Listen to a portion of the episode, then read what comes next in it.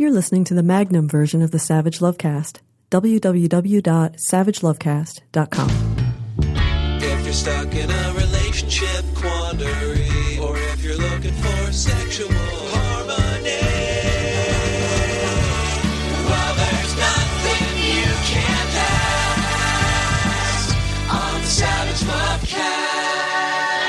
I got an email today right before we started to record the podcast, and I'm just going to read it.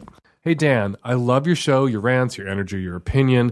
One tiny thing that irks me every time you mention your husband, Terry, you switch tone and pronounce it my husband in a way that communicates that you are putting it between quotation marks. This broadcast that you treat this somehow differently than just plain being married, that it is somehow dot dot dot pretend. I think one of the challenges we all face is normalizing same sex marriage, and it would be a good idea to refer to Terry as my husband. Period. No decorations, just matter of fact. It is a nuance, but I think significant one. All the best, Eton. Well, yeah, I do call him, you know, Terry, my husband. I've been saying that for a very long time in all honesty, I am slightly putting it in italics, or I was. I really think I was. For a long time, I, I, I was doing it with that sort of, I can't believe I get to call him my husband. I don't really feel like he's my husband. I'm not even sure what my husband is supposed to mean for us as gay men. If you read my book, The Commitment, which pause now to think about how fast things have changed and how rapidly things have changed. When I came out to my mom when I was 18, I wasn't just burdening her with mental images that it took her years to expunge. Mom, I'm gay. And she could just see dicks flying into every hole of mine. I was telling my mother that I would never marry. That was part of what coming out as gay meant. You would never get married. Marriage was something that straight people did. There were a lot of lesbian feminists who regarded the inability to be married or to marry as one of the great things about lesbianism was that you got to when Terry and I were thinking about marrying or adopting, we had older gay and lesbian friends who were like, "You guys are crazy. Marriage and kids were the trap that we all had to avoid." And so we had complicated, nuanced feelings about marriage. Like, was it for us? My book, The Commitment, is all about Terry and I wrestling with this thing, marriage, and whether we, as a gay male couple, could be part of it or belonged in it. When we first started thinking about marriage, when marriage was legalized in Ontario uh, and then Massachusetts, and this is only 10, 12 years ago that that happened. When we first started thinking about it and us and whether we would do it, Terry was against it. When marriage came up, when my mother brought it up, Terry said, I don't want to get married because I don't want to act like straight people. And my mother looked at Terry and said, You just had a baby. There is no acting like straight people bigger than having a baby. Because we'd already had our, our son, we'd already adopted our son when these conversations were going on. And so we were, it felt putting on this, this garment that we'd never worn before. And it was a little awkward and a little uncomfortable. And it felt uh, like a brand new privilege to be able to, after we married, to look at Terry and say, my husband. And so we said it in a kind of funny, ironic way because the word was brand new in our mouth. Mouths. And then an interesting thing happened. We got more comfortable. Like at first, it was hard calling him my husband. It felt weird calling him my husband, but we got more comfortable with it. And now I'm fine. Call him my husband all the time. And my husband is my pet name for my husband. Now I have both. I will call him my husband without saying my husband, but sometimes I call him my husband because that is my pet name alternate intonation. And so I'm going to keep calling Terry my husband because he likes it when I say it like that. I like saying it like that. It's how I feel about him. And it's not communicating any sort of, I'm not worthy about marriage. He is my husband. He's also my husband and he can be both at once. And also reaching into the mailbag, a few emails and a few tweets from people who were upset and annoyed that I used the expression, and I'm going to use it here again to reference it, and for the last time ever, I will use it. I used the expression honest Injun last week in one of my responses. That was a 50 year old white guy brain fart, and I apologize. I get that it's insensitive. I get that it's inappropriate. And if I had been thinking, literally thoughtless, if I had been thinking as those words were coming out of my mouth, I of course wouldn't have used them. And I shan't again, ever. Promise and sorry. All right. I said last week we would get a couple of experts in this week to talk about the new female Viagra just approved by the FDA. And we got them. They're on the Magnum. Alice Dreger and Liz Canner coming up on the Magnum, coming up on the Micro. Your calls, my answers, tons of them. Glad you're here. Hi, Dan. I'm a 40 year old divorced straight woman on the East Coast. I have an 11 year old daughter, and I've been divorced from her father for seven and a half years. Here's my story and then my question. I've been out with probably 200 men in the past seven years. I've had three longer term relationships and several flings and a few one night stands. When I started dating after my divorce, my intention was to find a husband. But in the past few years, I've moved away from that idea, and what I really want is someone to talk to, do stuff with when my daughter's with her dad, and fuck as often as possible. The thing is that, that what keeps happening to me over and over is that when I put that out there, the men don't believe me. My first priority is to my daughter because she needs me more than anyone else.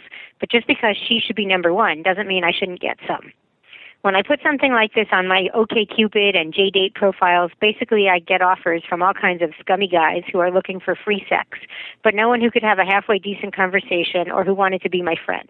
Most of the men I've dated are also divorced, and I find that generally they get parenting and work-life balance, but they they don't believe me when I say I don't need a ring on it right now.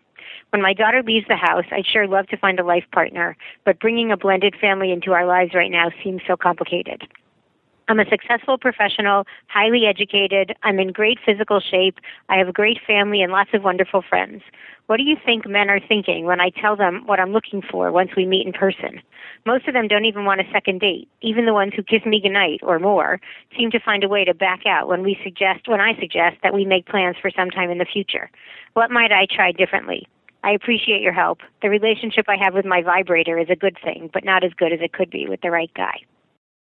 I think there are two stools, and you're falling on the floor right in between them. There are, you know, the one stool is completely casual sex, and when you put that out there, you get nothing but responses on JDate and OkCupid from scummy guys who are just looking for sex. You yourself, however, are just looking for sex. I think the problem you're making is there's the other stool, which is relationships and commitment, and you're not necessarily seeking that right now. But when you put it out there, perhaps the way you're putting it out there to the guys that you're dating or seeing or would like to perhaps have be the FWB in your life, when you talk about it with them, I think you're communicating the other stool, the just casual sex, scummy guys looking for sex. I think you're coming across in that moment not as a you know a scummy woman looking for sex. That's how you're coming across in that moment. When what you're actually looking for is the invisible missing stool in between, and you need to set that stool there so you stop falling on your ass. You want a relationship. You want a relationship. You want an ongoing, sustained relationship with a guy you like and come to know, where there is sex and there is not a commitment, but a connection. But I think the way you're talking about it makes the guys feel disposable or commodified or something. And perhaps what they're succumbing to is the slut shaming in the culture that a woman saying that putting it out there what she wants and it's sex is scaring them off because they're scared little boys, or they're interested in having a relationship and perhaps not a commitment, not yet, but they want to have sex in the context of something happening. If not moving toward marriage, moving toward a connection. And you want that too. So I think you need to just shift how you talk about this. So you don't make these guys feel like they're walking, talking biped versions of your vibrator, that you're just looking for them to rush in and provide more sensation than your vibrator can provide in the moment. That you're looking to, to get to know somebody, maybe also a single parent who also has responsibilities and to their children as you do, and you guys can have a connection and ongoing sex, blah, blah, blah, blah. Might be a mistake to roll this all out on the first date.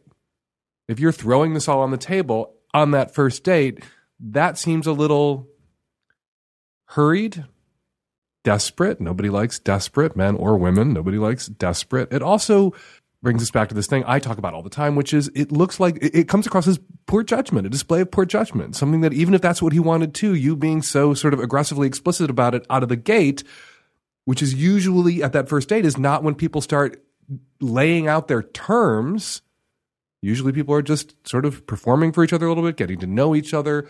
establishing that they can have a conversation, that they're a fun person to spend some time with.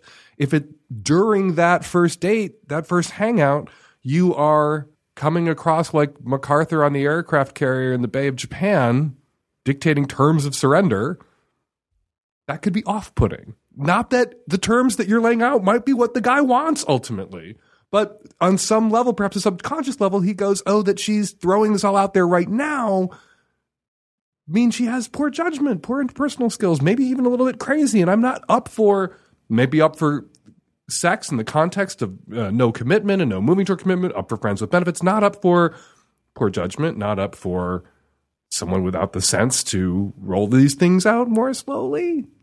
So roll them out more slowly. Here's what you're going to do. Next time you go on a date, don't say any of this shit. Just let it happen. And if sex happens, great. And then see if he calls again or responds to your call and wants to hang out again. And if sex happens again, great. Just let it roll. Don't slap your terms down on the deck of the aircraft carrier yet. And then when you have been hanging out for a few weeks or a few months and you've been and the sex has been good, if there's a point a point will come where there's a conversation about the relationship that has emerged between you two. And at that point, you can say, I'm focused on my daughter right now. The blended family thing isn't something I'm interested in. Would love to keep seeing you and hanging out with you. I think you're great. What we're doing is what I want. But they're not going to get to that point of doing the thing that you want if you're hustling them toward it in the first half hour. You're going to scare them off. You're going to spook them. So take it slow. Keep your mouth shut. Fuck them. Hi, Dan. I'm a 25 year old straight male from Massachusetts.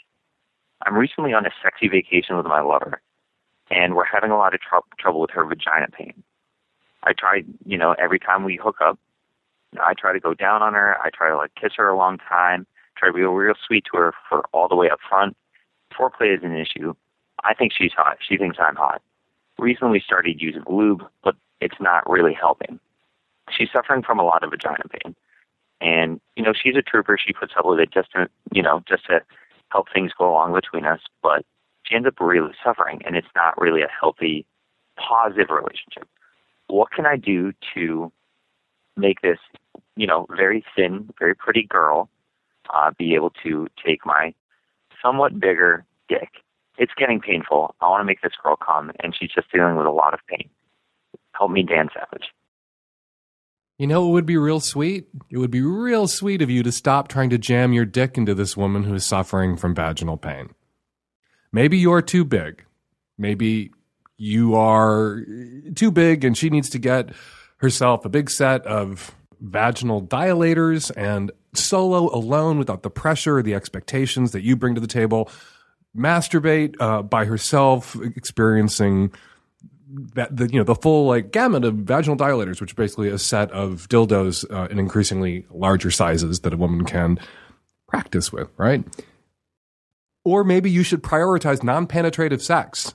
The problem is if all of the pleasure that you're providing her with cunnilingus, with lubes, with masturbation, with whatever else, is goal oriented, and the goal is your dick in her, whether it feels particularly good to her in the moment or not, and you're just both going to power through She's going to grit her teeth through the pain and you're going to take your pleasure anyway. That's just a recipe for disaster. You're going to create a negative feedback loop. She is going to begin to experience vaginal pain just in anticipation of intercourse with you. Because it always goes to this painful place and she will begin to associate you and your dick with pain and it is going to spiral down from there and it's not going to work. So you know what you do? You take your dick off the fucking menu. You take penis and vagina off the fucking menu. You eat her pussy and you make her come. You roll around. You give her the freedom and yourself the freedom to have sex without having to have intercourse. It's the intercourse that's not working right now, right? So, mutual masturbation, oral sex without the oral being prologue to vaginal intercourse. The oral is the sex that you're going to have, period, full stop, the end. And then outer course if you inside her is painful, how is you outside her? Like once everything's all lubed up and happy, to engage in an act of frottage where your dick is rubbing up and down between her labia, but not into her vaginal canal and pressing against her clitoris. Maybe that would be exciting and fun and get her off without causing her pain.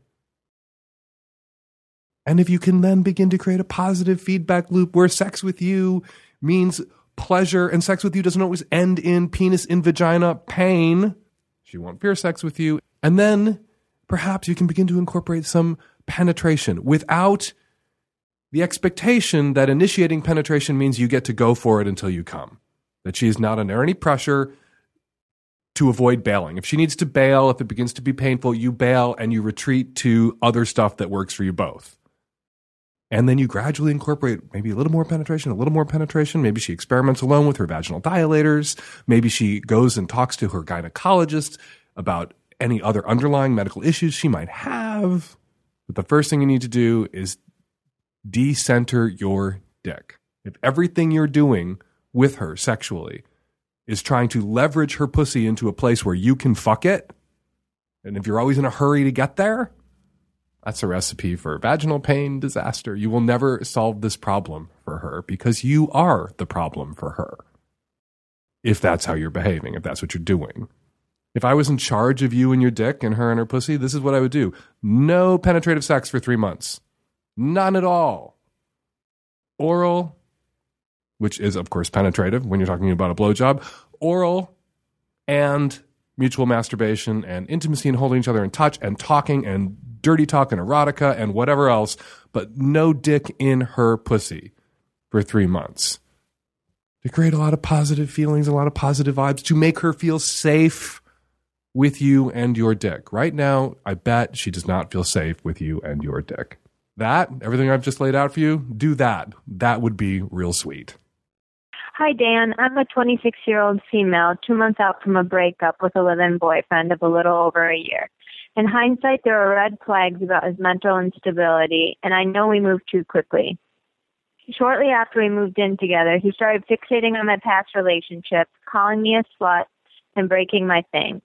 He isolated me from my friends, broke into my email, and kept me up all night multiple times a week. He was still expecting me to have sex with him daily through this, and my sex drive plummeted, even though I enjoyed it when we did have sex. She reacted to my rejection with anger, claiming that I didn't like him and wasn't attracted to him.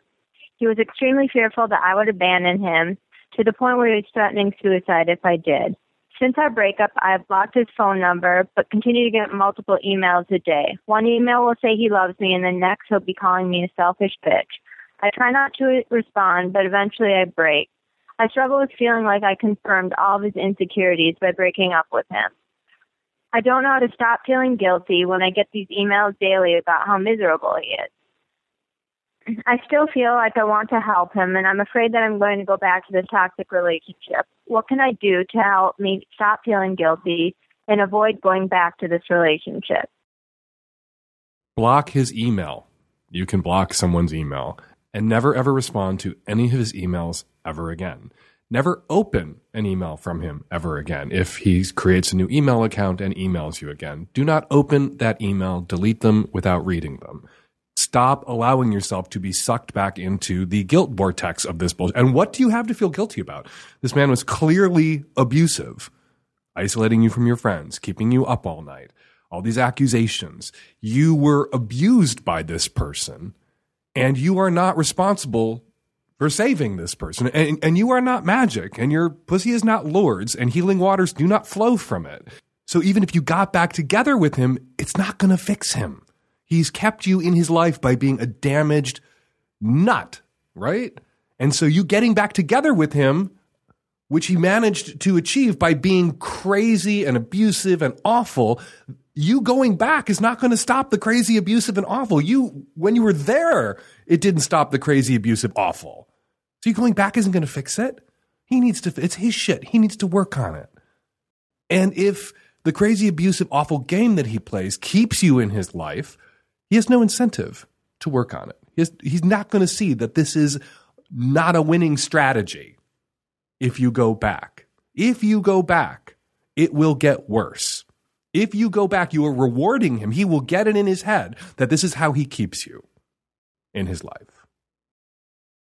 You are not helping him by going back. You are hurting him and yourself primarily, and most importantly, yourself. You will be hurting yourself, but you will also be doing this guy no favors because eventually he has to hit relationship rock bottom and figure this fucking shit out. And you going back delays that date, that glorious day when he figures out that this is not how to win girlfriends and influence lovers. This shit, right? He is fucked up, damaged person.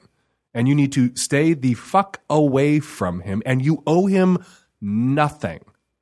I'm sure when you were together and he was berating you and accusing you of thinking of leaving and threatening to kill himself if you did leave, which look at, he didn't do that, right? That idle threat, people, that is almost always an idle threat.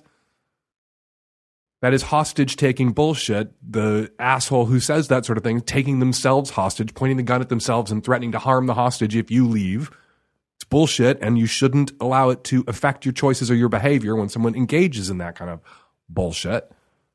But he threatened to kill himself if you left, and so you promised him you wouldn't leave. I bet that's what happened over and over again. You promised him you weren't going to leave. You assured him and reassured him as you as he kept you up all night, three nights a week. It's like the boyfriend, not from hell, but from ISIS. And now there's probably some part of you that feels guilty about that, that you lied to him. I'm sure that's what he's saying to you in the emails. You said you would never leave and you left. You lied to me, lied to me, lied to me. And you did but you lied under duress to someone who was abusing you. And maybe even when you said it, it wasn't a lie. Because at the time that you said you would never leave him, you had no intention of leaving him. But then you came to your fucking senses and you got the fuck out. Now stay the fuck out. He's an asshole and an abuser. And one of the crazy things that abusers do, the way they get into our heads, is they eventually get us to participate in the abuse. And by reading his emails, you are participating in his abuse. By feeling any sense of obligation to him in the wake of everything that went down, and then allowing him to get inside your head by opening those fucking emails, by responding to them, you are participating in your own abuse. You are facilitating, you are helping him, giving him your assistance in damaging you. Stop it, stop it, stop it block all of his email addresses, never open an email from him ever again. If he ever shows up anywhere, call the fucking police. Get a restraining order if he does not leave you the fuck alone. Uh, hello, Dan. I'm a tech savvy at risk youth. Uh, I'm a late 30s straight male living in a major Northeast American city. Basically, my issue is that when I'm dating women who I'm crazy about, they almost always bail on me. I'm not clingy or needy. Most of the time, I see them two to three times a week. We always ostensibly have lots of fun, but I don't hide the fact that I see a future and I'm what you might call chivalrous. I bring flowers, I go on proper dates, and so on. Now, when I'm dating women who I'm somewhat less interested in, but trying to give it a chance to see where things might go, those women always end up highly interested in me and wanting a relationship. I treat them pretty much the same in terms of respect, except I'm probably somewhat less consistent and less inclined to make interesting plans and introduce them to friends as to not give them the wrong idea about my current level of interest. So my question is as follows. Do you recommend that I refrain from showing as much interest in the women I, I really uh, have grown to like over the course of a few months, as in treat them how I treat the women I'm less excited about?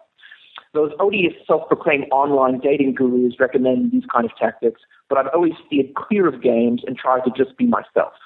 I want to emphasize the fact that I don't think I'm coming on strong with the ones I'm really interested in. I'm just kind of unambiguous about my interest and, you know, trying to build something that may have a future. So your efforts to build something that may have a future with women that you could see yourself together with in the future are preventing you from having a future with those women. So there's something about the way you come across when you're being chivalrous and bringing flowers and fantasizing about I don't know, your wedding and what you're going to wear to it with her and what she's going to wear that is scaring women that you might have a future with off. So knock that shit off. Doctor, doctor, it hurts when I go like this. The doctor says, stop going like that.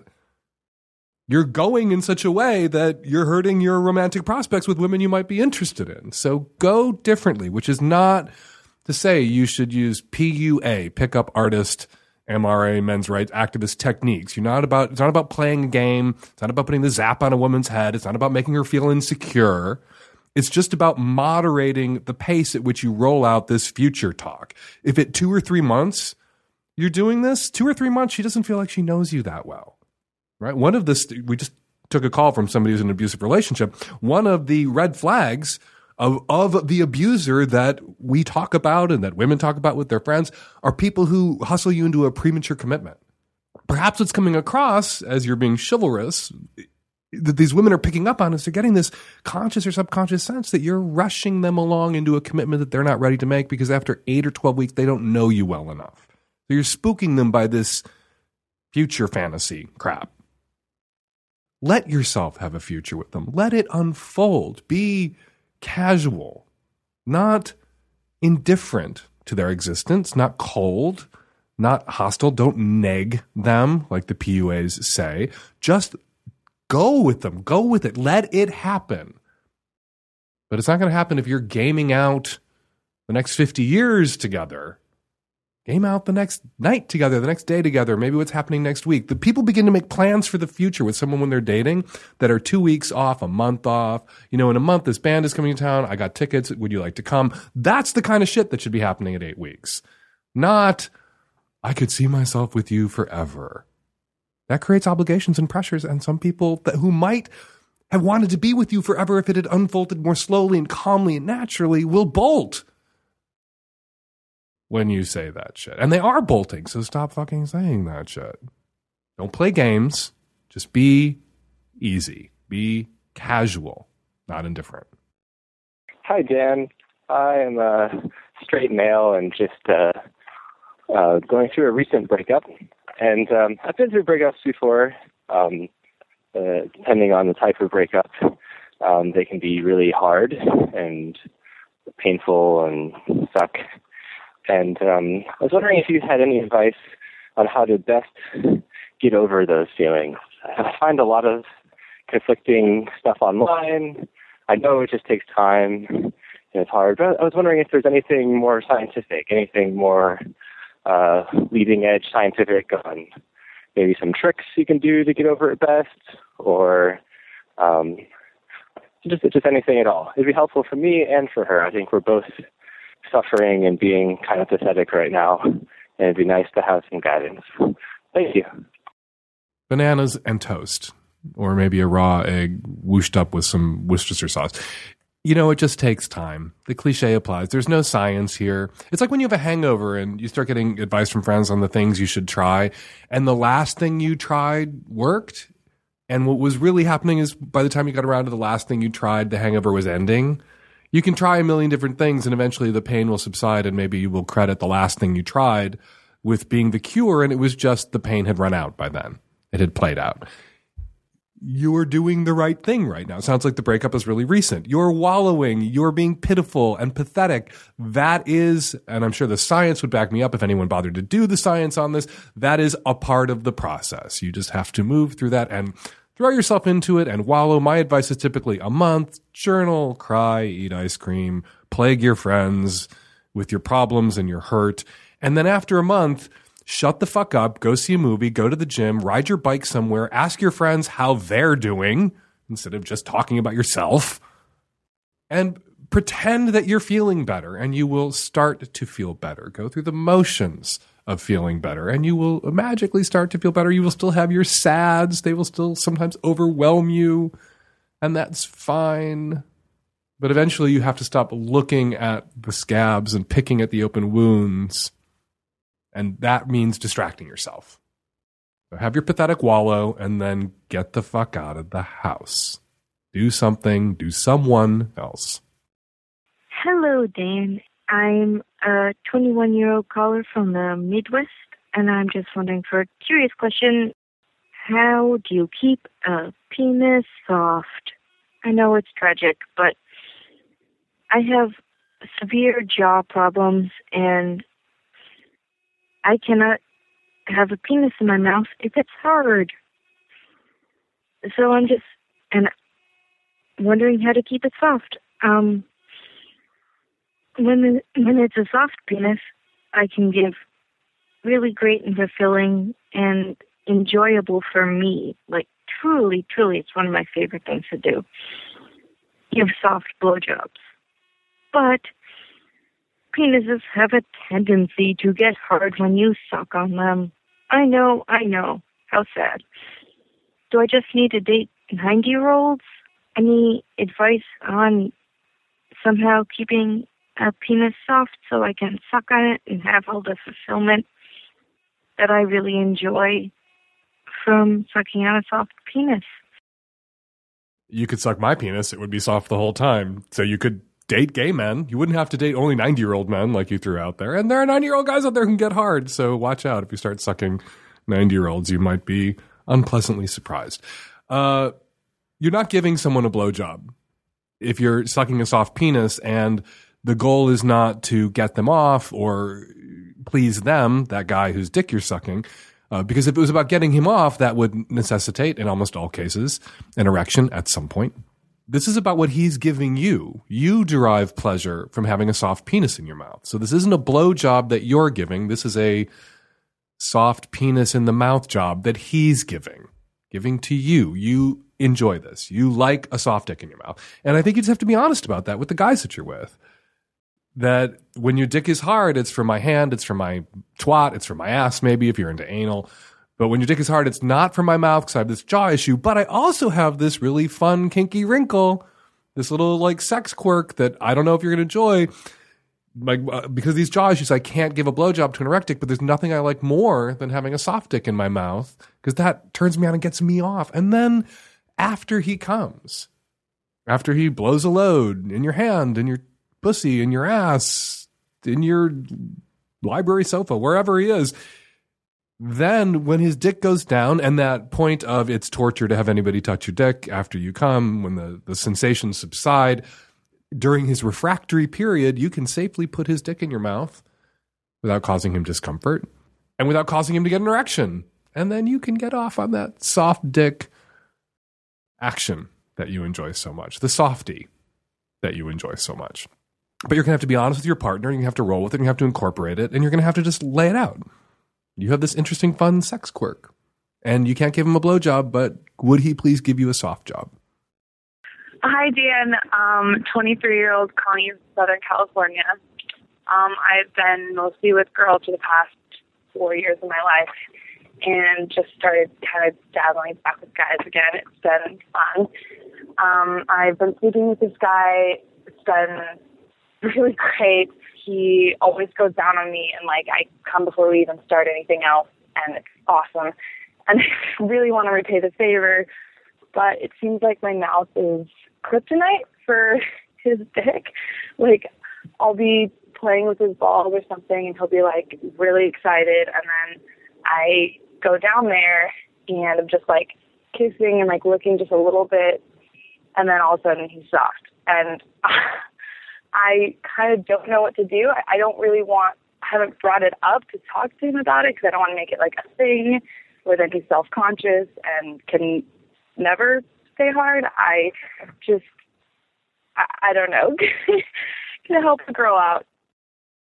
Doctor, doctor, it hurts when I go like this. Don't go like that. Dan, Dan, his dick gets soft when I go like this. Don't go like that. He doesn't like blowjobs for some reason. It would be great if you guys could have a conversation about that. There are guys out there who don't like blowjobs, and maybe he hasn't been very forthcoming about that because men are expected to love blowjobs, and guys who don't like blowjobs uh, or whose dicks shrink at the blowjob initiation stage may end up feeling self-conscious about that or awkward about that or like there's something wrong with them that that doesn't work for them and so they have a hard time talking about it. But that that could be it. He doesn't like blowjobs so stop trying to give him a blowjob. Let him eat your pussy. He obviously likes eating your pussy. Let him eat your pussy. He likes it when you play with his balls. Play with his balls. Presumably he likes it when you guys have intercourse. He likes it when you do other stuff and he's hard. Do those other things and stop trying to do what you know doesn't work for him. That makes him feel uncomfortable. It's also possible that he might not want to talk about this or be ready to talk about it because perhaps he was traumatized in some way. Yes, boys are sexually uh, abused too and can experience sexual trauma too. Maybe he was given blowjobs against his will when he was young or by a terrible person or molested by somebody and just the association is too strong. Like, and he's never going to be able to go there and do this with anybody. And that's why he hasn't talked about it yet, right? Because there's trauma and he's not ready to share that with you. Either way, whatever it is, doesn't like it because he just doesn't, doesn't like it because of some horrible association that makes it really unpleasant. Your job right now is to stop fucking doing it, right? Do what works, do what you know turns him on, stop doing this thing that you've determined does not turn him on, and make sure you have the kind of open lines of communication that when he's ready to talk to you about this, he will talk to you about this. Hi, Dan. This is a 29 year old male, straight. I've never called or thought about calling until today because I am currently passing into Florida on a crazy whim to tell a girl that I love her. I guess I, I guess I'll give you background. Um, I just had someone move in with me where I live, which is about eight hours north, and as soon as she moved in, she started to go crazy, become really cold, and decided last night that she was just gonna go stay somewhere else. So on a whim, I went to Florida to tell someone who I hadn't seen in five years that I love them. I guess I'm just feeling a little crazy. I'm really scared of the outcome here, but I don't know what kind of advice I'm even asking for. I'm just trying to figure out am, am I am I crazy? Am I just losing it? Are you crazy? I don't know. You're doing something crazy, but all sane people occasionally do something crazy. I think crazy, not crazy isn't the issue. I think what's going on here is you're at this low point and you're making this large dramatic gesture and romantic comedies, movies, films, television, they convince us that because they show these things over and over again, these dramatic moments, that the lo- grand romantic gesture, even the seemingly crazy grand romantic gesture, is a key to success. It will lead you to romantic success. That's how the movies make it look. In reality, to be on the receiving end of one of these grand romantic, desperate, dramatic gestures is usually very unpleasant, right? John Cusack showing up on your window and say anything with a boombox and waking your whole family up works in the movies, doesn't usually work in realities.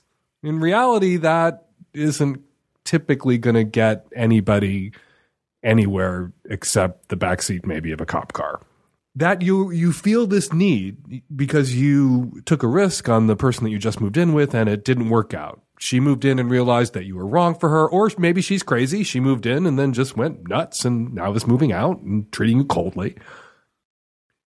Has you thinking about what could have been with this other person and you to work through the angst, to distract yourself, have allowed the energy, the shame, the regret, the self recrimination, the anger, you've allowed all of that to propel you to Florida to tell this person something they probably don't want to hear.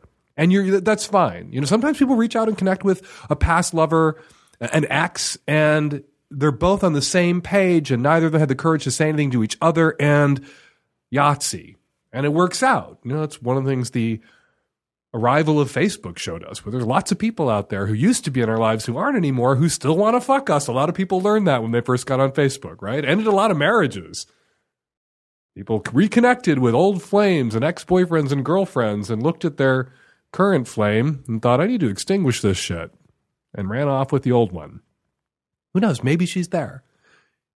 The line that separates you and this crazy act from crazy person doing a crazy thing is how you reacted, assuming you're already in Florida and you're already on your way there, and there's this lag between the call being recorded and the call being broadcast, how you reacted when, you know, odds being what they are, she reacted in horror or she told you that's nice, but I'm not interested. How did you react in that moment?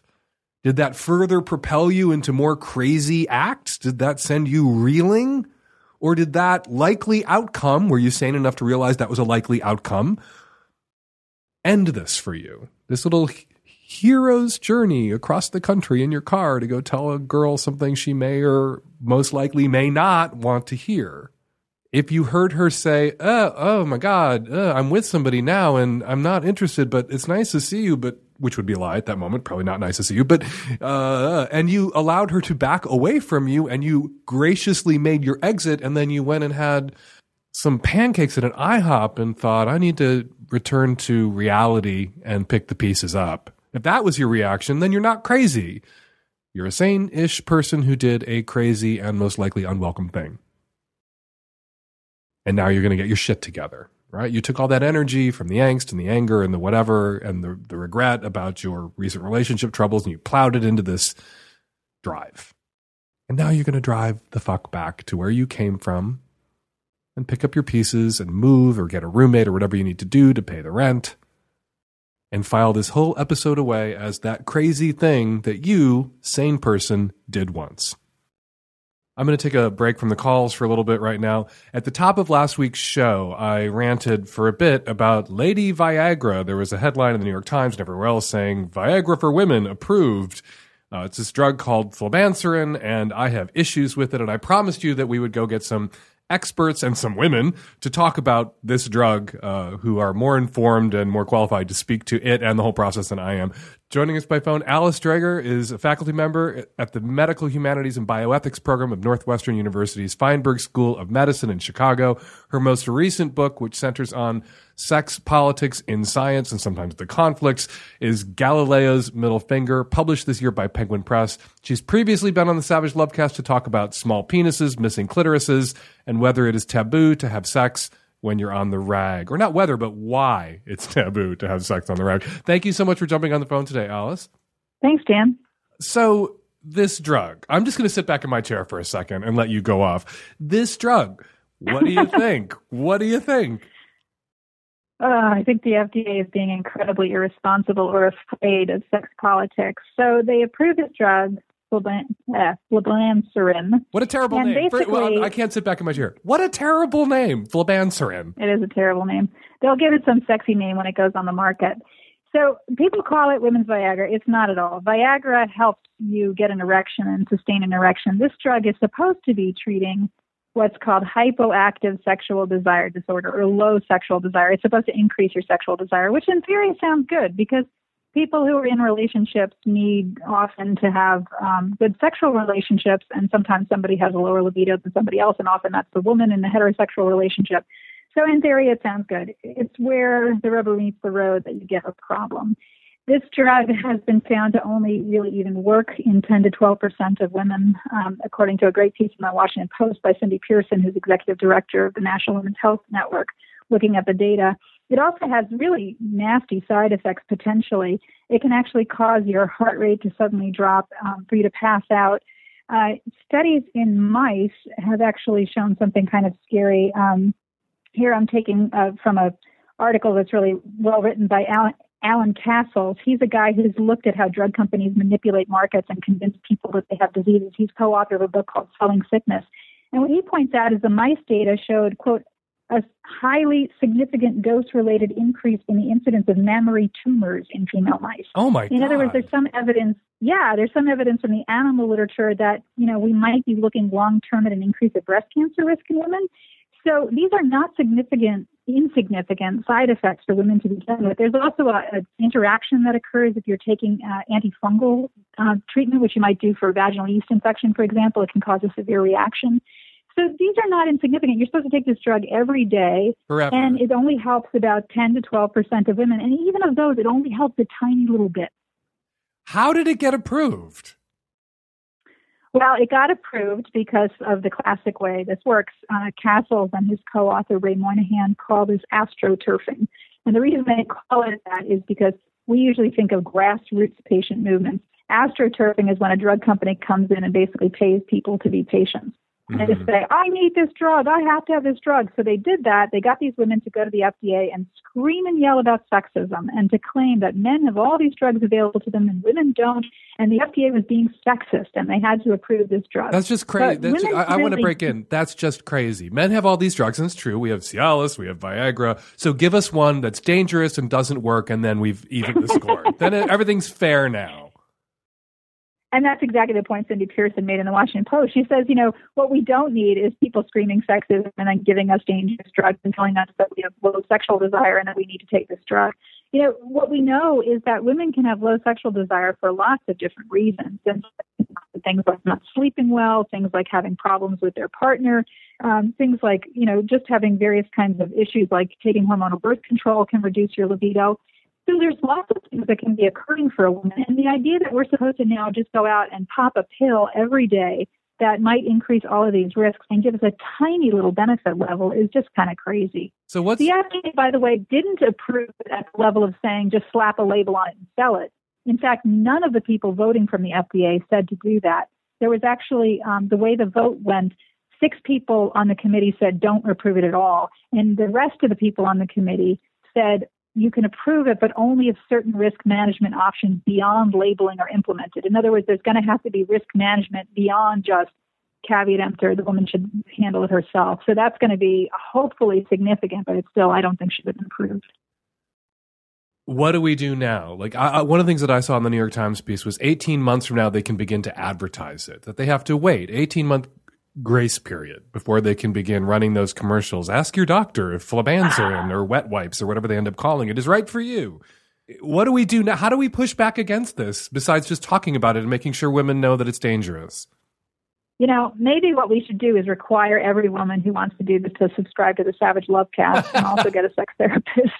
So it's really important for a woman to figure out if she has so-called low sexual desire, why that's happening. For some women, for example, they have low sexual desire because they have genital pain. And if that's the case, popping this pill is not a good idea. What you should do is what Dr. Jen Gunter has recommended. She's somebody who deals with genital pain in women. She's a gynecologist in the Bay Area. And that's to work with somebody who's a specialist in that area if you're dealing with issues of um, not sleeping enough, which is common, especially if you have kids, as you know, Dan, mm-hmm. then there are ways to try to deal with that issue. But basically, a good thing to start with is primary care and then to move on to a sex therapist because sex therapists are able to help people hone in exactly on what's going on for them in terms of their relationships, in terms of their relation to their own bodies, and begin to really address the underlying issue rather than take this pill for whom only 10 to 12% will even benefit and it gives you a tiny benefit and there's all these risks and for we some... should talk about, by the way, we should we should point out that when they say that this drug is effective, it's not that it gives you um, an orgasm. It's not that it gives you, you know, a phenomenal sexual experience. It's not that it makes you significantly more horny. The way they defined this drug as being effective is to say that it gives you a more incidence of satisfying sexual experiences. And they define that as simply having intercourse, having oral sex, masturbating, or having your partner genitally stimulated. That's how they're defining sexually satisfying. They didn't even ask you, were you sexually satisfied? They just say, if you had intercourse one more time a month, that counted as an increase. So it didn't even increase that much over placebo. What a lot of people have said is give women the placebo that had almost the same effect as giving them this drug. I'm blown away. The other thing that's like to add to the list of things that can impact uh, low sexual desire is boredom.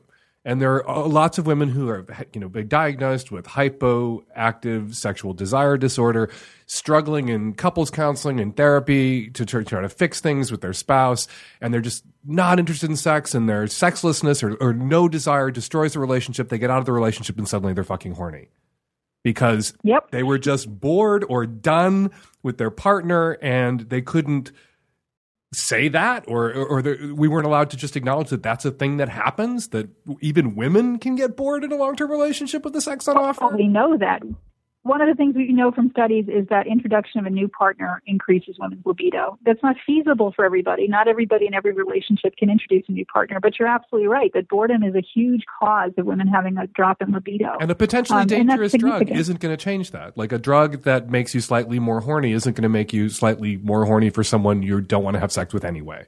So if boredom no, is the we problem, should, we should point out that the the this drug increased the number of so called satisfying sexual experiences by eight per year. And so you can think about if you're in a relationship that's suffering from lack of sex, is having sex eight more times a year really going to radically change that relationship? I doubt it in most cases. And you're right, you got to do something else. You're going to have to introduce something else into the relationship if what you're going to do is try to revive the sexual spark. Alice Dreger, faculty member of the Medical Humanities and Bioethics program at Northwestern University's Feinberg School of Medicine. Her new book, Galileo's Middle Finger, out now. pick it up. Alice, thank you so much for jumping on the phone with us today. Thanks, Dan. The conversation about flibanserin and even the score and the FDA approval of the new quote unquote Lady Viagra continues. Liz Canner is an award winning filmmaker who spent nine years documenting the pharmaceutical industry and their race to develop a female quote unquote Viagra. Her film is called Orgasm Inc. and it's available on Netflix and the Sundance Doc Club. And Liz joins us by phone. Hey, Liz, thank you so much. Oh, it's a thrill to be on your show. I'm a big fan. So you've tracked the development of these drugs, these Lady Viagra's, and you were actually at the hearing that where the FDA approved this drug, and you spoke at that hearing. Can you tell us about it? Sure. Um, for Orgasm Inc., I documented the other two FDA hearings that um, were for these sorts of drugs, and the last hearing that I filmed was actually for flibanserin. Um, and so this was the second hearing that I attended for this drug and it was nothing like the other two. Those were respectful hearings. They were hearings where you felt like real scientific knowledge was being valued. At this hearing, during the public comments section, it was like being at a football game. People were yelling, they were clapping, they were cheering. Um, and when I got up to present um, my thoughts on this, and I took copious notes, and I've been studying this for a long time. Um, and I just wanted to sort of review the risks and the and the scientific evidence that it doesn't really work very well. And in fact, in past studies, they did studies in the EU and they found no uh, clinical significance. And this came out in the first hearing that I attended. But anyways, just to sort of go through, you know, all the sorts of things that I wanted to say to the panel, and I got hissed at as if this was some sort of football game. Um, and and so it's very unusual, I think, for an FDA hearing to to have that sort of attitude at it. Who's on this panel that you can just stack the room with partisans and people being paid off by the pharmaceutical industry, or maybe not paid off, but just pharmaceutical industry fans, and game the refs like that, that they will reverse themselves? Because the, the, the second uh, here, the first hearing about flibanserin that you attended, the FDA rejected the drug, didn't approve it. And then they have another hearing, somebody stacks the room with cheering, shouting, stomping, partisans and the FDA reverses itself? It's really that easy to game the FDA? You know, it's very interesting. This was really like emotional blackmail. There were women in the public comment section that had mostly been brought there by the the pharmaceutical industry sprout. Um, they paid for them through something called the Even the Score campaign, which was a an organizing kind of campaign, a lobbying campaign. And they got up there and they they presented their very sad stories. I have to say about their low desire, and I have sympathy for them. Um, but the, the the reality is that the drug doesn't really work, so that's another story. But the the panel itself is composed of medical experts, of doctors, of therapists. Um, and I think what had happened was the even the score campaign um, misrepresented the information. They said that there's 26 drugs for men available that will help with sexual dysfunction, and there's nothing for women. Well, the reality is there's eight drugs for men and there's two for women. Um, so this whole idea that this is like the first pink Viagra and that women have been, you know, left on the sidelines and this is sexism at the FDA is completely not true. But they went around saying this and they hired a big feminist organizer to get all these nonprofit organizations like um, Now to join on. Um, and so they wait, went to the hearing. Wait, wait. Now is in bed with even the score to push this dangerous, ineffective drug on women? Mhm. Yeah, it was really a very sad day, I have to say. That is so embarrassing for the National Organization for Women. Uh, so yes. embarrassing. It was shocking. The, the president, Terry O'Neill, came and spoke and said that her members think a drug like this should be approved. I don't think she polled all of them, and if they knew the side effects, they may not actually feel that way. But you know, it was it was one of those moments where I think that the the rhetoric um, overrode the truth, and and the sort of the deceptive uh, approach. And and you know, I've talked to a lot of journalists about this, and people have covered the pharmaceutical industry, and we've really never seen a lobbying campaign like this before. You know, usually the drug industry does engage in something called astroturfing, where they will give money to a nonprofit to start educating about the disease and frame the disease in a certain way so it seems like their drug is the only solution. This was a completely different thing. This was like a political campaign you know, where there was going to be winners and losers, you know, and that, and they made it seem like this was something that women had to have. That if we didn't have it, it's proved that the FDA was this highly sexist organization. The losers are going to be women who take this drug and expect it to have any sort of impact on them when it doesn't work for almost all the women who've taken it, and and the health risk, the the, the low blood pressure, the um, the fainting, the, the other unknowns. I'm I'm flabbergasted by. It. I'm just flabbergasted that that this thing got got approved. I didn't know about the National Organization for Women Connection. That appalls me. But zooming out, Orgasm Inc. focuses on the pharmaceutical industry big picture, not just Sprout Pharmaceutical or whichever company it was that backed this drug. I think it was Sprout. And, the efforts to come up with a lady Viagra. What do people need to know and, and bear in mind as they begin to hear about these efforts, as they hear about these drugs? What, what, what will they learn watching your film? Well, I think you know what basically happened was in the in the late 90s when Viagra was approved, it was a huge blockbuster, and the pharmaceutical industry said, "Well, the w- women will be an even bigger market, so let's start testing these drugs on them." But the problem was there wasn't a clearly defined disease for women. Erectile dysfunction is pretty clear. You know, you give someone a vasodilator, they get more engorgement and they get an erection. Mm-hmm. For for women, even when they started, and, and Pfizer did test the Viagra on women, hoping that that would bring about um, the same sort of effect, and they found that women did get more engorged and they got more lubricated. But like, do we even notice? No. So like, it didn't it, it didn't help with with pleasure for for most of the women on it. So they did, they stopped their studies basically, and that happened with the other drug companies. The one that I had worked for had a similar kind of drug, and so then they moved to testosterone. That was the next thing that they tried to sort of um, develop, and that also didn't seem to prove have much efficacy. And I think the problem is that the reality of, of the situation for most women is that they don't actually have a medical condition that's causing their sexual problem. There's a few you know, diseases where you may have as a side effect sexual issues, um, things like diabetes, or if you've had a radical hysterectomy. But for the majority of women, their sexual problems probably come from things like stress due to overwork, um, past sexual abuse, communication problems, relationship issues, boredom. Um, the, boredom, yeah, definitely boredom. You know, and and the thing about this low desire drug, which is which is disturbing to me on some level, is that it's not like these women can't have sex. Um, and you know, as we as we grow older, as we're in long term relationships, often our libido does change, and it goes up and down with our menstrual cycle. But the reality is that if women, you know, feel that they're not in the mood, you kind of think of it like an ice cream sundae. If you're not hungry and you have a sundae placed in front of you and you take a bite, you know, it tastes good and you might eat more. So it's not like we can't enjoy sex.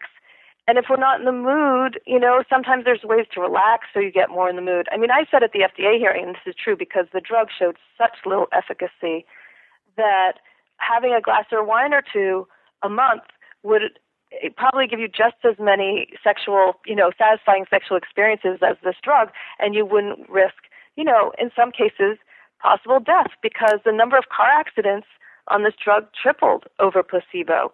Um, there were two and a half times more accidents. Um, part of the problem is that it makes people f- um, faint at any moment. So I think you know that's that's an issue, and and you wouldn't be able to ever drink again if you were on this drug, basically. You know, while you're on it. This drug just sounds like like a disaster. It's a disaster. It's a total disaster. But, oh, but in terms of getting back to what you were saying, what I discovered in my film was that the pharmaceutical industry had funded the meetings where the disease female sexual dysfunction was basically defined, and it's like a catch-all disease. And and the hypoactive sexual desire disorder is a subcategory that's not even recognized anymore in the DSM. Um, it's it's not considered. Um, as severe as it used to be, and they don't even fully recognize it medically. So, you know, it's it, it's sort of an outdated in some ways. Orgasm Inc. is the film. It's available on Netflix and at the Sundance Doc Club. Liz Canner, thank you so much. Are you going to do an update to your film? Or are you going to do an epilogue? Well, that's a good question. I'll have to think about it. It's a great idea. Um, if this drug gets approved, I may have to, um, just because I would like to warn women about the, the potential risks of taking it. Thank you so much for jumping on the phone with us today. We really appreciate it. Yeah, thanks for having me. Hey, Dan. I'm a 29 year old lesbian in Los Angeles. I'm seeking some guidance with what I'm finding is becoming an uncomfortable situation. There's a man that works at the grocery store that I frequent, and I think he is slightly developmentally disabled, and he's taken a liking to me. He has asked me out a couple of times, asked for my phone number, told me, you know, he'd like to get to know me more, would I like to get him get to know him more, and you know, kind of tried to tell him no in a delicate way that I'm not interested. Recently got out of a long relationship and I'm not ready to start dating again. Um, all of which is the truth, but he's persisting and getting more persistent. I don't feel like I should have to out myself to him to tell him that I don't want to date him, but at the same time, I feel like it's gotten maybe I've let it go a little too far at this point, and um, I risk really hurting him and making it very awkward if I don't just tell him that truth. It's really not my preferred way of doing it. I'd like to just tell him that I'm not interested and I really appreciate his interest, but don't want to that kind of relationship with him. I'm curious if you think really the best thing to do is just to tell him I'm not interested in men and, leave it at that, and that way he won't be hurt that it's him personally. Um, or if you do think it's okay for me to do it without outing myself. You're going to have to shoot him down. You're going to have to be really direct, not the white lie.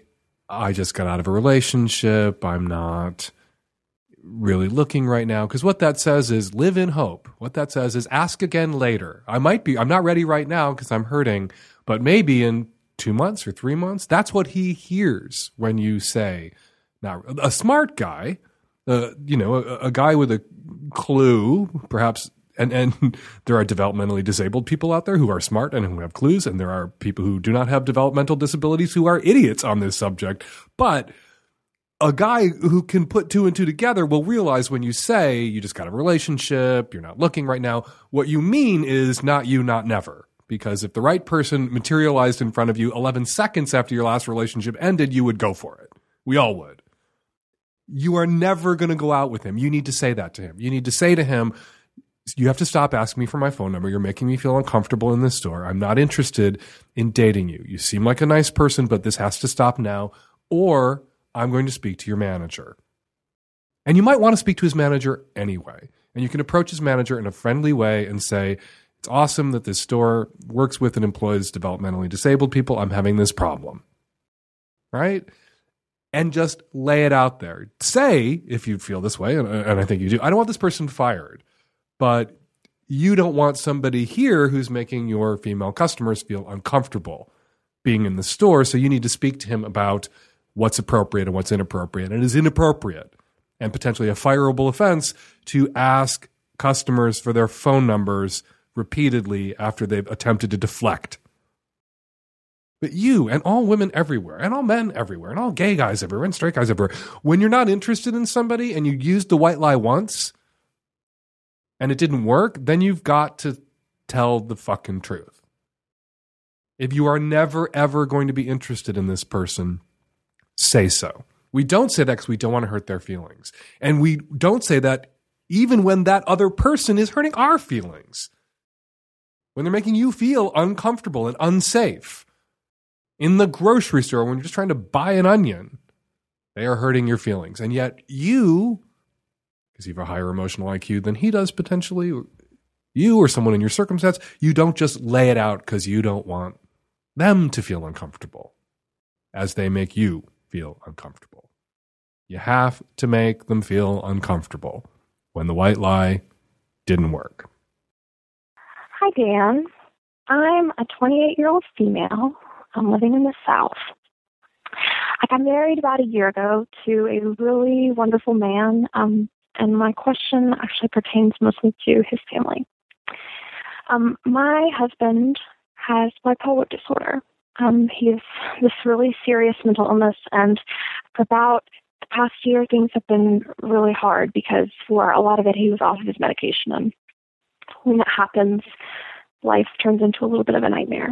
But he's back on his meds and trying his best to get better. He's got um, a great therapist and all that good stuff. My question about his family they live about an hour away from us, and they're really wonderful people. When we're with them, we have a great time. But ever since my husband and I have been together, he had said things to me about how he really felt like his parents liked his siblings more than him and things like that that at first I didn't quite believe to be true because nobody wants to believe that um, about their partner's parents. But um, in the past year or so, it's really become clear to me that that seems to be true, that it's in subtle ways, but I think it's really damaging. And so, um, on top of not really feeling very much emotional support from his family in general, there's this favoritism going on. That's that's really hard, and um, my husband is sort of constantly overlooked. My question is sort of how to move forward with this family. Um, we don't want to write them off. In a lot of ways, they're really great, but a marriage is a different kind of marriage because one of us has a serious mental illness, and um, it's hard enough as it is, but without family support, it's even harder. Um, any thoughts that you have would be wonderful. You don't say how long you've been married, but presumably not that long, right? And you've been his wife for a lot less time than they've been his parents and siblings. Seems to me that if he has a serious mental illness, and he does, bipolar disorder, and he's gone on and off his meds just in the time that you've known him, and he's on his meds now, and he's seeing a therapist, and he's getting healthy, and that's great. You can't know what he may have put his family of origin through before you came on the scene. And that roller coaster of his mental illness may be responsible for this disconnect or this seeming favoritism that his parents show his other siblings. It may be that they just have an easier time interacting with his siblings because they don't have a serious mental illness and haven't had a serious mental illness. And so their relationship isn't hasn't been damaged by mental illness, not by your husband, but by mental illness. And so they just have an easier, breezier time of relating with his siblings, and that is manifest in, in the way they interact with them. And so I would ask you when you see this quote unquote favoritism, and you don't cite any examples of what that favoritism is, is it malicious? Or is it just a manifestation of that easier, less fraught, less damaged by mental illness relationship that they're able to have with their other kids? And maybe they're not even conscious of this favoritism that they're showing their other kids. Maybe the relationship is just easier. I think that some compassion is in order here. I think that you should approach perhaps as parents alone, very compassionately, not to say you're treating my husband, your son, differently than his siblings, and that's pissing us off and it's unfair and whatever, but to approach them and say, this is a dynamic that I've noticed and I want to understand where it comes from.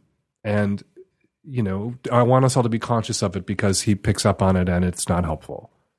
As I struggle now as his spouse and his primary caregiver, caretaker, to help him stay on his meds and stay healthy and keep him in this track. This dynamic is, you know, troubling and not helpful. And maybe his parents aren't aware of the dynamic. And you should invite them to share their stories of what they went through. And who knows, maybe they're going to unload on you about the hell he put them through, for which they deserve perhaps some not license to be shitty to him and nice to the other kids, but some understanding and compassion as they then work on correcting for that if they were not conscious of it. If it is malicious, they just don't like him. If they are punishing him for having had, for having a mental illness, and they're being cruel, then you are his family now. You two together are his family. And you should pull away from them if it is malicious. If it is thoughtless, if it is not malicious, if it is just a groove, a, a, relationship dynamic established over many, many years as this mental illness manifested itself and impacted all of their lives. And there is no fix or working around it. There's just dealing with it. And they're good and lovely people generally, and they are able to give some help and support. Then lean on them for that help and support. Take what they can give and have some compassion, perhaps, and understanding for their inability to give as much or to give as easily to him as they give to their other kids. Hi, Dan and the tech savvy at risk youth. Quick question about coming out. So I am 20 years old from the East Coast, and I've been recently started the process of coming out.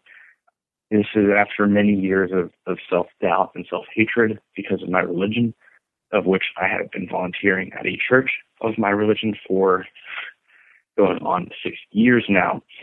And uh, the church is super, super against gays, and it's just, they don't say that they're against gays, but you can tell by their preaching where they really stand. This also included me going and volunteering over the summer at mission in a third world country, of which when I officially come out, I cannot volunteer there anymore because it says on their application questions about homosexuality and homosexual relations.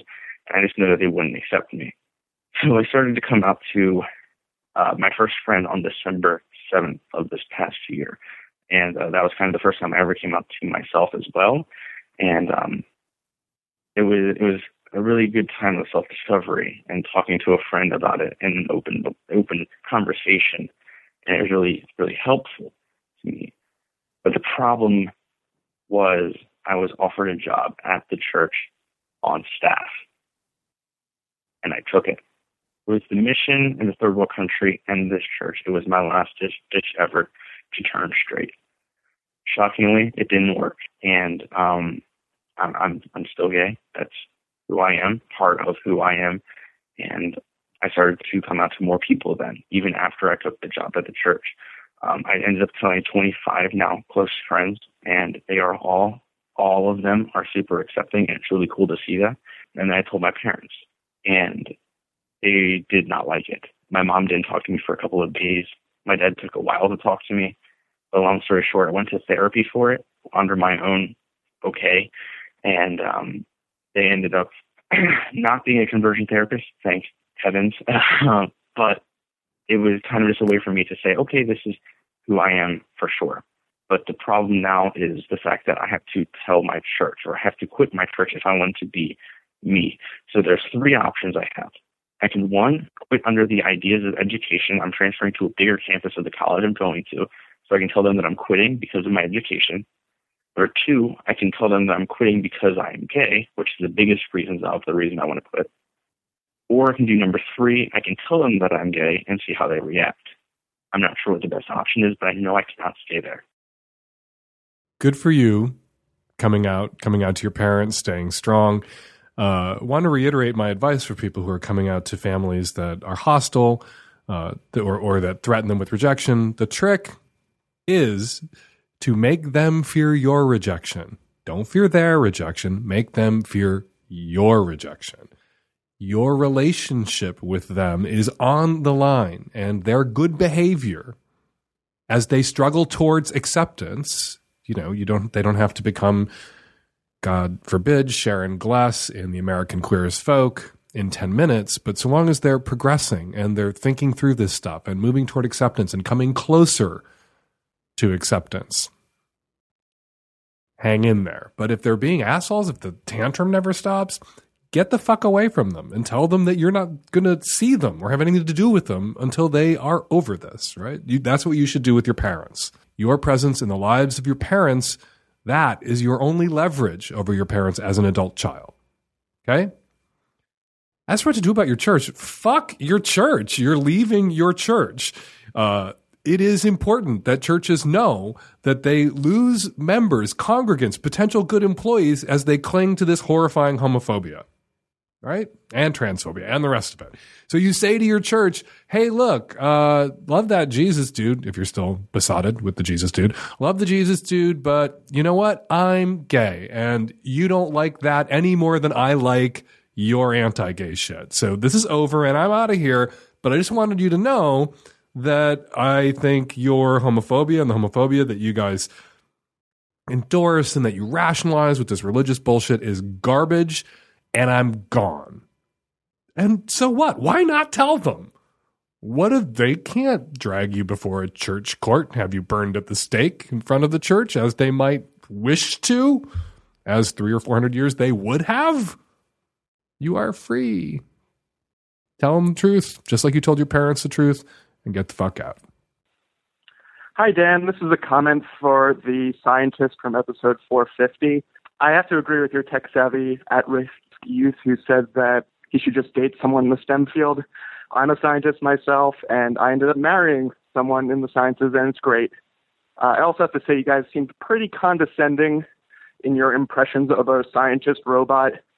Dan, I know you have plenty of scientists on your show all the time. You know that that's not what they're like.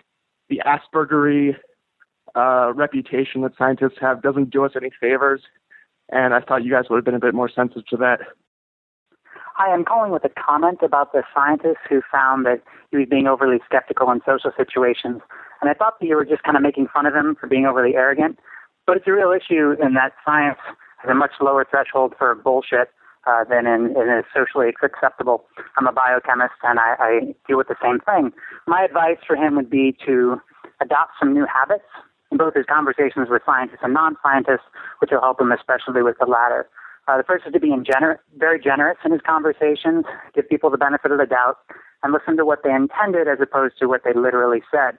So if somebody says that they like the energy of a room, they're not talking about thermodynamics. They're talking about their intuitions, and that's legitimate. Uh, you should be pragmatic in that if something he says is going to hurt somebody, you should keep that in mind. And maybe it's not as important to point out every little thing if he's going to hurt someone that he cares about. Another interesting thing is that he might be a little bit insecure. Uh, one of the interesting things about grad school that I've certainly encountered is that even though you're in this elite, prestigious program, uh, within the bubble of that program, you tend to be made to feel very inadequate and you have to prove yourself. So it's something to be aware of in other circles. I agree with you that he should date maybe people in other STEM fields, but there aren't a lot of women in the physical sciences. Uh, so I would recommend that he hang out in the life sciences as much as possible. Uh, I'm a biologist, and there's almost a majority of women in many places, and that's some place where he can meet people and maybe use them as a gauge. Uh, if they find him to be too arrogant there, then maybe it's him. Uh, he could also hang out at skeptic societies that appreciate science and appreciate that way of thinking, uh, as well as uh, you know, if he wants to do online dating, hang out on OkCupid and use a lot of those skeptic scientist buzzwords so that he can attract the right people. Advice for the young scientist in episode 450. 1. Refine your objective function for potential matches. You may want to include more traits such as interest in debate into your screening algorithm. 2. Your PhD likely taught you about the precision of language, and not everyone has had this privilege, so you must be considerate give people a pass on the first date, and reassure yourself that they are probably nervous just like you, and thus only clarify repeated misuses of a word. 3. When questioning someone's logic or word choice, ask open ended questions, learn more about them, how they think, and experiences that have influenced their perspectives. 4. When you are on the tail of any bell curve and looking for a similar mate, the product of two small numbers is a small number, so it takes a lot of first dates to be successful. Finally, dating is an ongoing hypothesis test. Continue to test yours. And we're going to leave it there. 206 201 2720 is the number. If you want to record a question or a comment for a future show, 206 201 2720.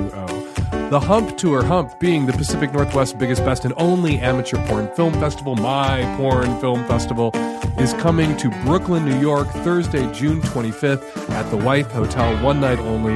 Go to humptour.com for information about tickets. And also at humptour.com, you can find information about submitting a film to Hump. Just click on me on Twitter at Fake Dan Savage. Follow Alice Dreger on Twitter at Alice Dreger. Follow Liz Canner on Twitter at orgasm underscore. The Savage Lovecast is produced every week by Nancy Cartoonian and me and the tech savvy at risk youth and Nancy. We will all be back at you next week with another installment of Savage Lovecast. Thanks for.